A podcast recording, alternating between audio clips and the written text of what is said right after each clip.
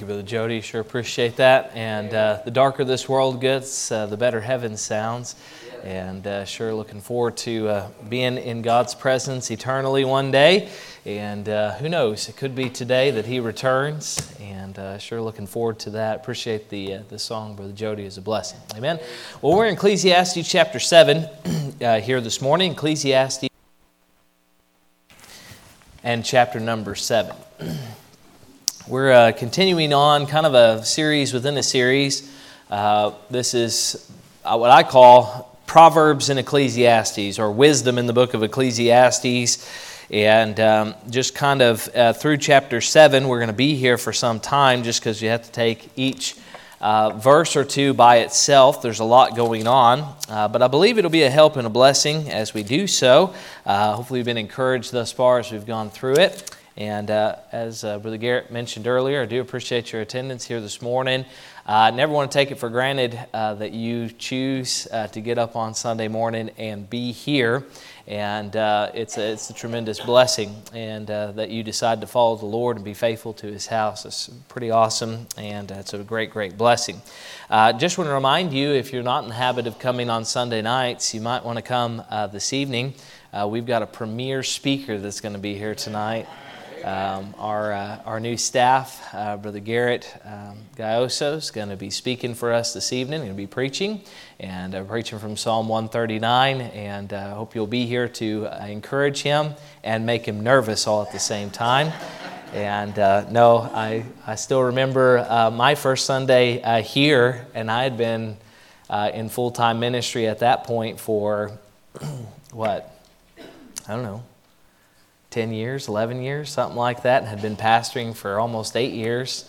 Uh, so I guess it's been 12 years full time ministry. And uh, so this is kind of their, their first go at all this. Not his first go at preaching, but uh, at uh, full time ministry. And uh, I'm excited about being able to let the church hear him preach this evening. And I know he's got a, a good heart and wants to deliver God's word promptly and correctly. And so, uh, sure looking forward to that uh, this evening. So, hope you'll make plans to be here tonight at 6:30. Uh, even if you're not in the habit of being here on Sunday night, uh, I hope you'll be here uh, this evening. It's going to be a great service uh, tonight. All right, Ecclesiastes chapter 7. Find your place there and you're able to, let's stand together as we read God's word and give attention to what He has for us here this morning. Ecclesiastes chapter number 7. And let's start reading there in verse number 5. I'll read out loud, you follow along silently. Ecclesiastes 7 5, it says it this way It is better to hear the rebuke of the wise than for a man to hear the song of fools. For as the crackling of thorns under a pot, so is the laughter of the fool. This also is vanity. Just point out something here, real quick. In verse number five, notice there it says it's better to hear the rebuke of the wise. It sounds like a singular, somebody saying something, than to give attention to the song of fools, plural. Sometimes the majority isn't always right. And so we're going to talk about this here this morning that it's better to listen to the rebuke of the wise, the rebuke of the wise. So may God bless the reading of His Word. You can be seated, and thank you for standing uh, in honor of God's Word here this morning.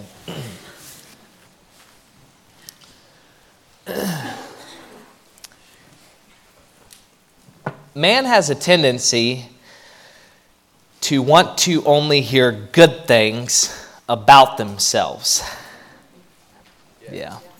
We could uh, sure come up with lots of stories and go down the list of all the ways that we like to hear good things about us instead of critical things about us. If you were given the opportunity this morning to have somebody say something very positive about you or for somebody to correct you, uh, I think we would almost get 100% participation that we would rather have somebody say something uh, encouraging and something of an accolade. Wow, this is really wonderful. You did this really well.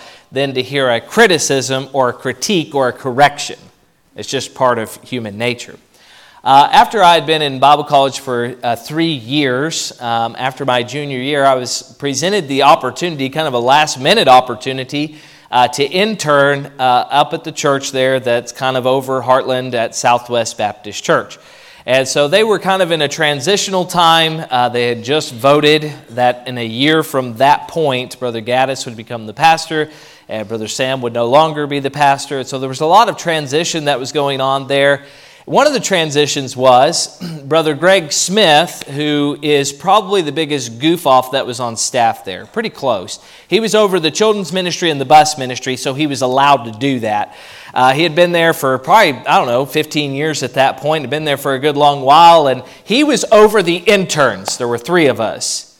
Well, with all the shifts and the movements that were going on, that passed from Brother Greg Smith, who was fun loving and lighthearted, to Brother Rick Williams. Now, for those who know those people, you would understand Brother Rick Williams is the exact opposite of a Greg Smith. Rick Williams was one who was very uh, intentional, very strict, and very um, purposeful with everything that he did. So, what turned into a fun summer of ministry now turned into boot camp ministry very quickly. Like, I'm not even, I don't even know how to quantify all of this. But so that summer, uh, we not only were in charge of a lot of maintenance things at the church and responsible for being involved in certain ministries, but then what got added on top of that was we had to keep a ministry journal, a personal journal. We had to read five books, and we had to have all these other things that were, it was, it was insane. So, on what turned from the fun loving summer to a working summer turned into this, most days were like 16 to 18 hours of work. And usually then were followed by sharp criticism and critique about how we failed and didn't do it correctly. Now, for me, at that moment in my life, I wasn't prepared for that. I'll just be completely transparent and honest. I thought I was doing pretty good. Now, again, I'm just going to toot my own horn here for a second, just so this story hits like it's supposed to. I was one of the RAs, so they only had three of those. So, of all the students, I got selected to be in charge of one of the dorms.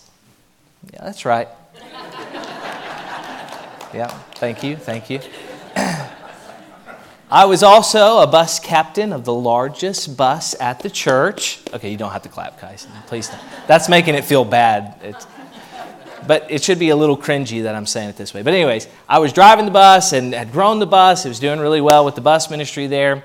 We had a, another ministry called Neighborhood Bible Time, which was like a VBS thing, and I got to do the preaching for that. That was pretty awesome. And then I also was one of the team leaders for the Sunday school class. They had just divided it up. Our Sunday school class there, just so this makes sense, the Sunday school class ran about five to 600 people. Yeah, so I was one of the six people that was in charge of a big group, and we had to put together activities and had people underneath of us and stuff. Now, all I'm saying is I can keep going. I, I could keep going.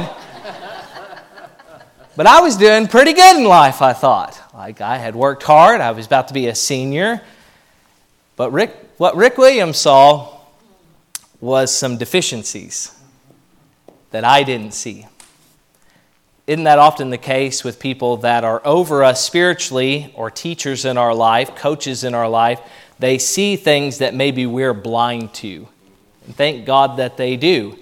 Yeah, and so he saw some things in my life that were deficiencies and he created the environment intentionally of pressure and heat so that those deficiencies would rise to the surface. And like a masterful teacher, he could go and start pushing those buttons. And push he did. By about the third month of this, towards the end of the summer, I had some keys. The church had a massive thing of keys. I took them up and I threw it to him and I go, I'm going home, I'm done.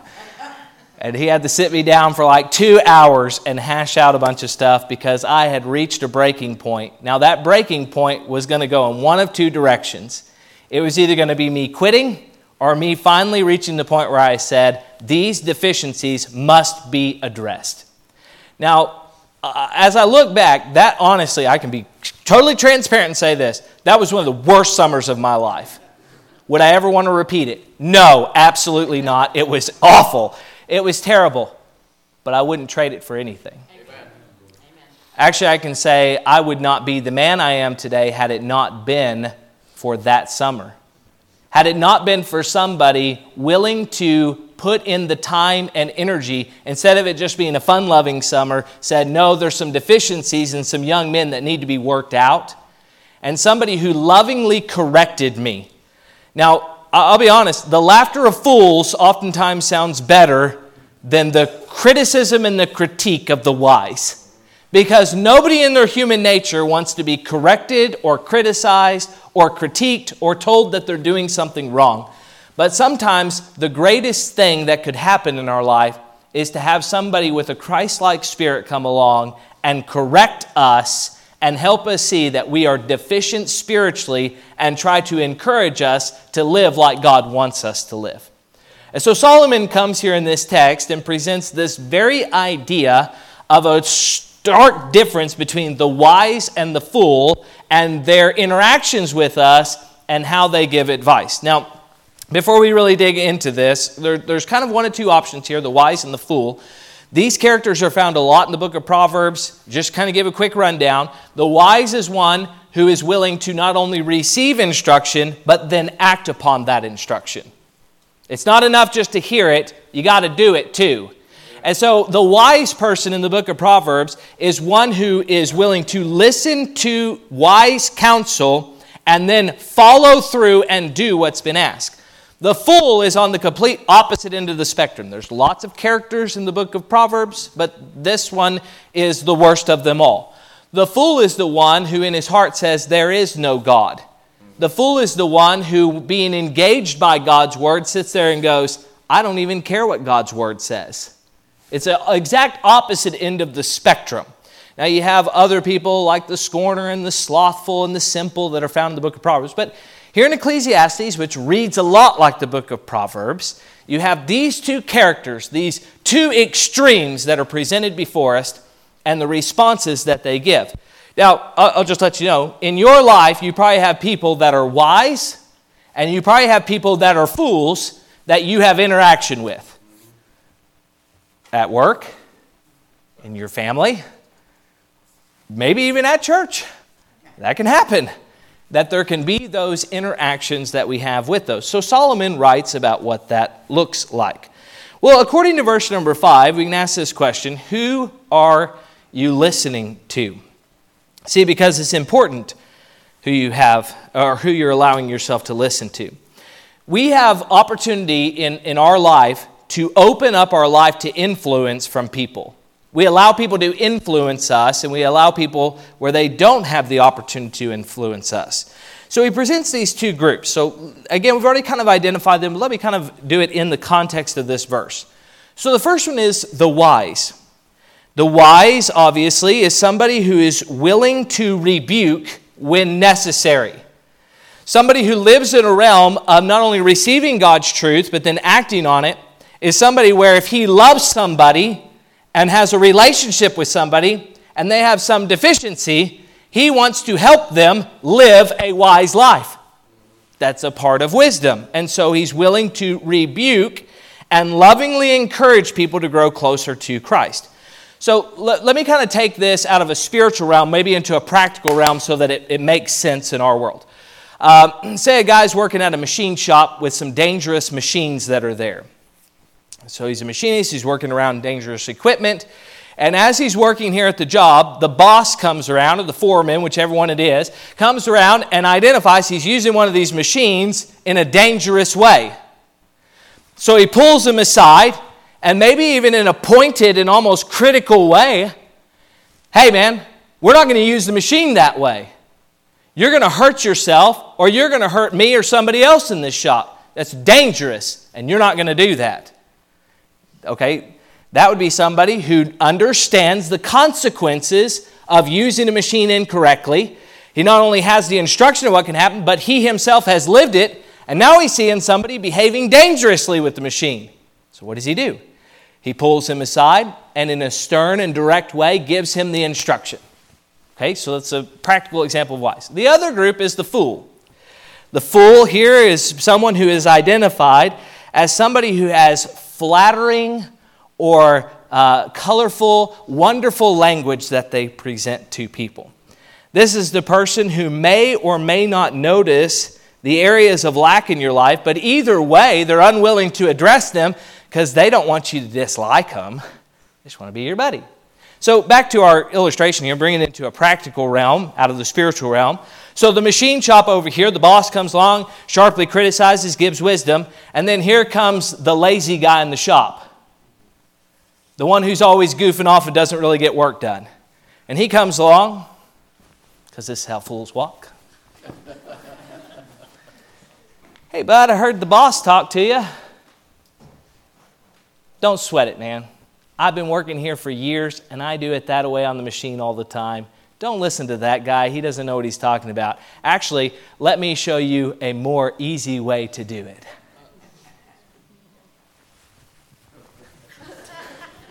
I don't know. Okay, real life scenario of the wise and the fool.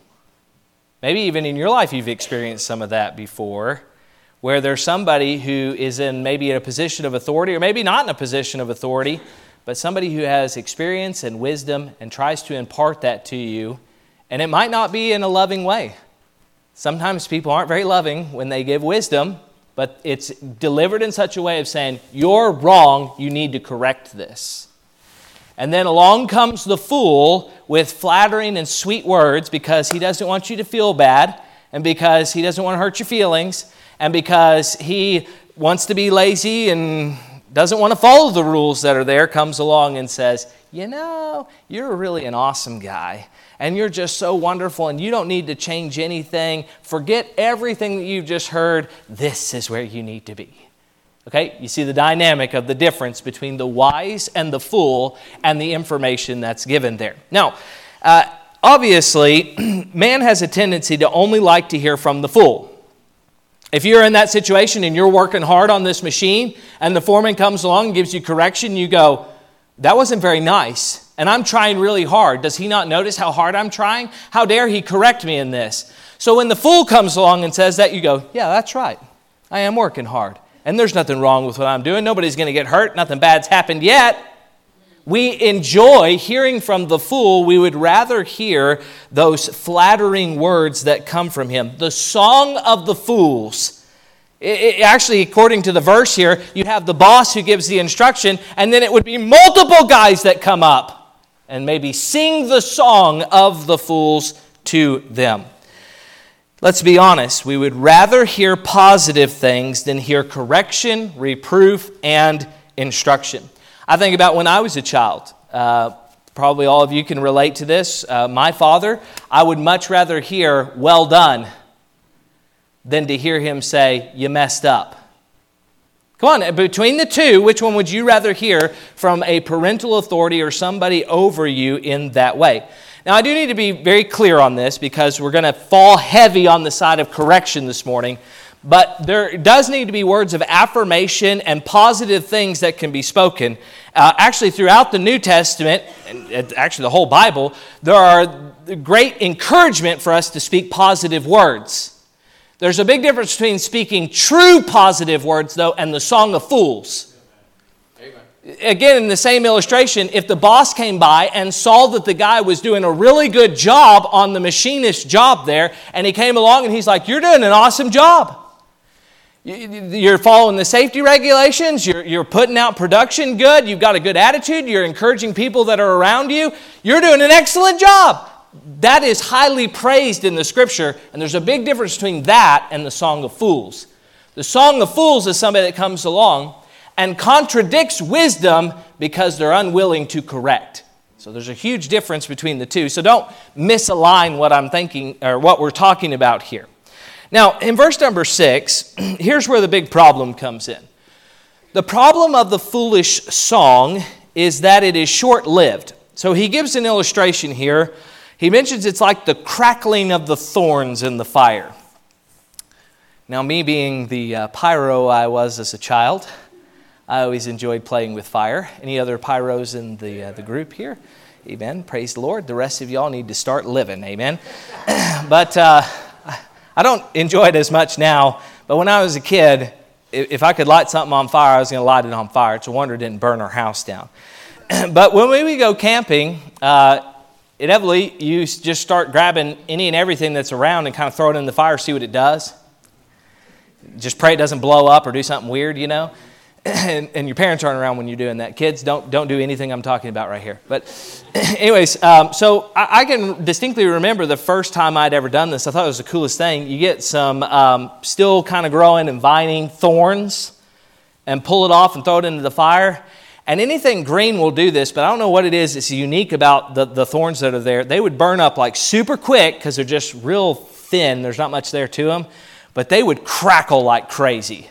I mean, even the dead stuff would just kind of snap and crackle and pop, you know, like Rice Krispies. Yeah. So, anyways, it just snapping and crackling and all this stuff. And so, anyways, it's a really cool thing that it does. But as far as fires go, it doesn't really help the fire any actually, if you're honest with yourself, if it pops enough, it actually is detrimental to the fire. Stuff popping in the fire usually pops things out of the fire and gets fire where fire's not supposed to be and causes problems. So he says here is, is the song of the fools is like the crackling of these thorns. So imagine somebody's got a pot of food and they're trying to cook. They're trying to produce something beneficial. So they've got good logs and they've worked, you know, worked the fire down. It's the right kind of heat and they're, they're cooking a pot of stew or something over this campfire. And then some little kid comes along with a handful of thorns and he goes, and throws them in the fire. And then what was a peaceful beneficial fire that has been producing food now has turned into a crackling, popping mess that bursts into flames and then goes down to nothing. And whoever's cooking is sitting there going, oh, at the kid that did it. Now, here's Solomon's point. Just like that does in a physical fire, that's exactly what the song of the fools does. He says it's like their laughter. It's loud, it's crackling, it's popping. It resounds beautifully in our ears for a short time, but it produces nothing of lasting meaning. It might make you feel good and produce heat in the moment, and it might produce a lot of noise, but in the long run, it'll never cook anything.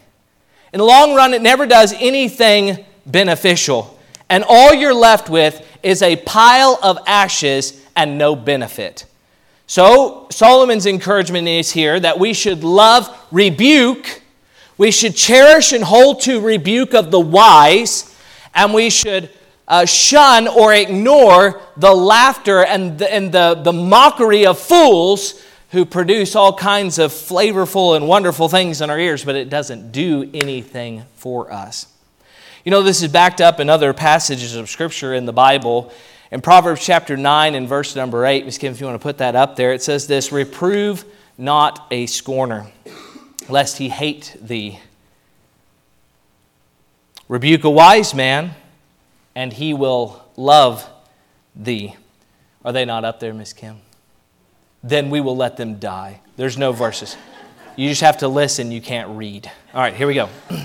Proverbs 13:1 then says this: A wise son heareth his father's instruction, but a scorner heareth not rebuke.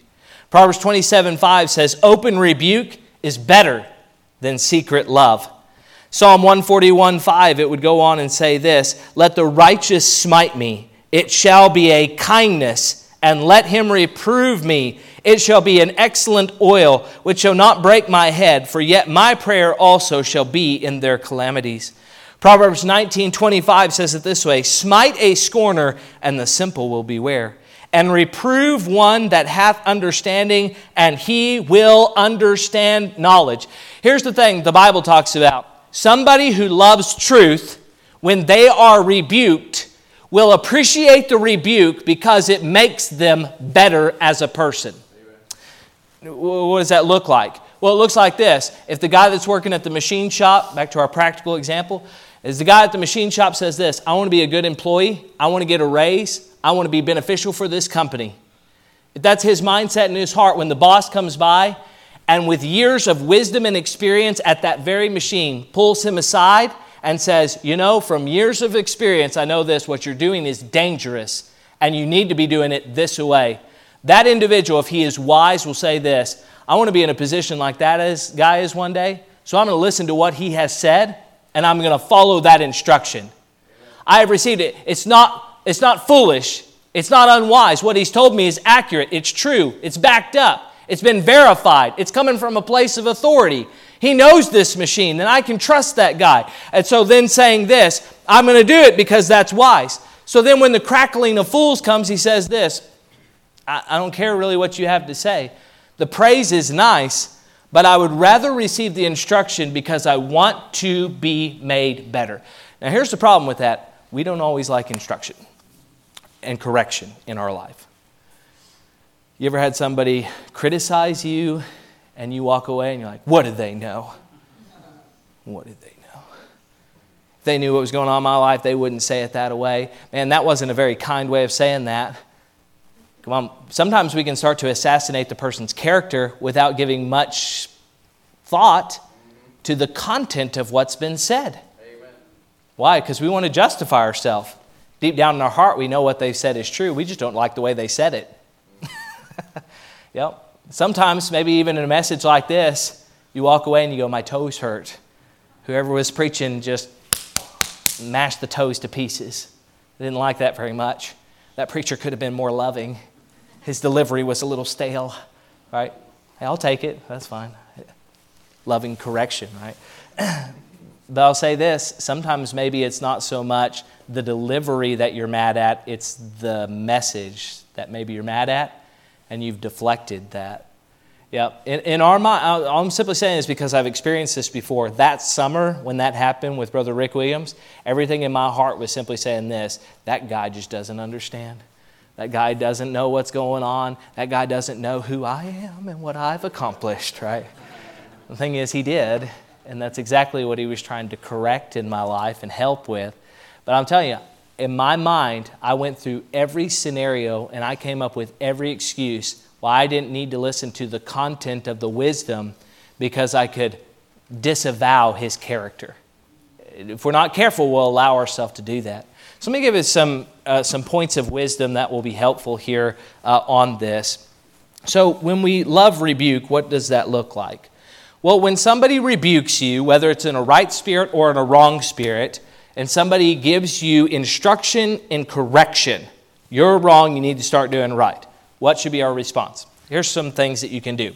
Let me start with the don'ts, then I'll do the do's. First, is this don't get mad you could just stop there, and that would be a big one. Because our first inclination is when somebody corrects us, we get angry, get very upset. Number two, don't get defensive, or even worse, offensive. Sometimes we can get defensive where we start to get in and of ourselves and we start to say, they don't understand, they don't know, they don't. We can get offensive when we can start to criticize and attack them when they've given instruction. Number three, don't throw a pity party for yourself. Those are the worst kind of parties to attend. Pity parties, but we can be pretty good at them. Isn't it amazing how problems can grow rather large in our mind's eye if we allow it to?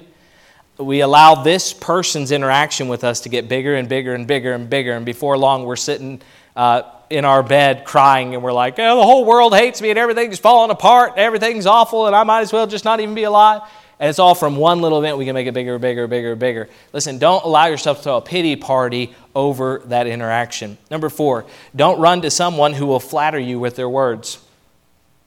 Someone corrects you, and then you run to somebody and they go, Oh, they just don't know what they're talking about, honey. Let me tell you everything you need to know. Oh, they love on you. Yeah, that can happen. You get corrected maybe in a preaching service like this, and you feel the Holy Spirit tugging on you, and you know it to be true, and yet you maybe run to that person in the church, or you call somebody up who you know is going to agree with you, and they're going to call them up and they, they affirm you instead of correct you. Boy, our world is saturated with affirmation. And has it been for the better? Absolutely not. Everybody's wanting to go around and live in uh, oftentimes delusions and want everyone to affirm those things when oftentimes the Bible says what we really need is correction, not affirmation. Yeah.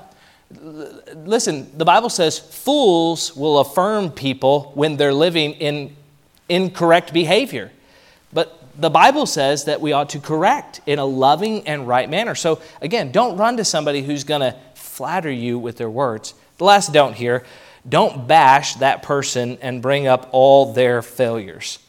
It's easy when somebody says some form of correction to find something wrong in their life and say, Who are you to tell me what's wrong? You have this problem in your life. Isn't that easy to do? And easy to deflect and turn it on someone else. So, what do you do? The do's. Do pray about it. One of the greatest things you can do when somebody confronts you with a deficiency in your life is instead of doing all the other stuff, is just to hit your knees and talk to the Lord about it in a private form of prayer and just say, God, this has been brought to my attention. Is it accurate? Is it true? And bring it before the Father. It's amazing how, in the calmness of prayer, God and the Holy Spirit can start to do this. Well, that is pretty accurate. And then it's a lot harder to give character assassination when you're dealing with God. Yeah, absolutely. Another thing here on the do's do search the scriptures. If somebody has corrected you about maybe uh, anger, look at the scriptures and see does the Bible have something to say about that? Somebody's corrected you about gossip. Does the Bible have something to say about that? Search the scriptures, see what the Bible has to say. Number three, do seek out other wise counsel on that matter. You know people that are wise in your life, people who love truth and live truth. And so if you've been corrected in an area, run to that person and say, You know, I was corrected in this area, and I know you've always given me wise instruction in the past. What do you think about this? Not, don't go to the fool, go to the wise and get that instruction from them. Another one, do examine your own life to see if it's true or not. A honest self-examination in the mirror, spiritual mirror, will do more than anything else, in my personal opinion we sit down we honestly start to evaluate is this accurate? Is it true? Is it true? Okay, do be willing to change. And the last one here do thank the person for addressing the issue. That's a hard one. Humble pie be eaten, right? Which is simply this somebody gives you correction. Maybe it's not in the right spirit, but your response is this thank you for pointing that out. I want to pray about that and see how God maybe is using you to help me be the right kind of person. On the other side of this, one final thing here, and we'll kind of wrap this up. You, as an individual, if you are somebody who loves truth and tries to follow truth, what the Bible defines as this a wise person, don't miss this, be willing to give loving rebuke. I'm thankful there was a man in my life, not just Brother Rick Williams, but many others, who invested in my life by rebuking me when I needed it. Because as much as I hated the rebuke, knowing those individuals, they hated it too. I understand that a lot more now being a pastor. That my wife will tell you sometimes I'm just awake for days thinking about a conversation that I know needs to happen, but I don't want to have it. Right?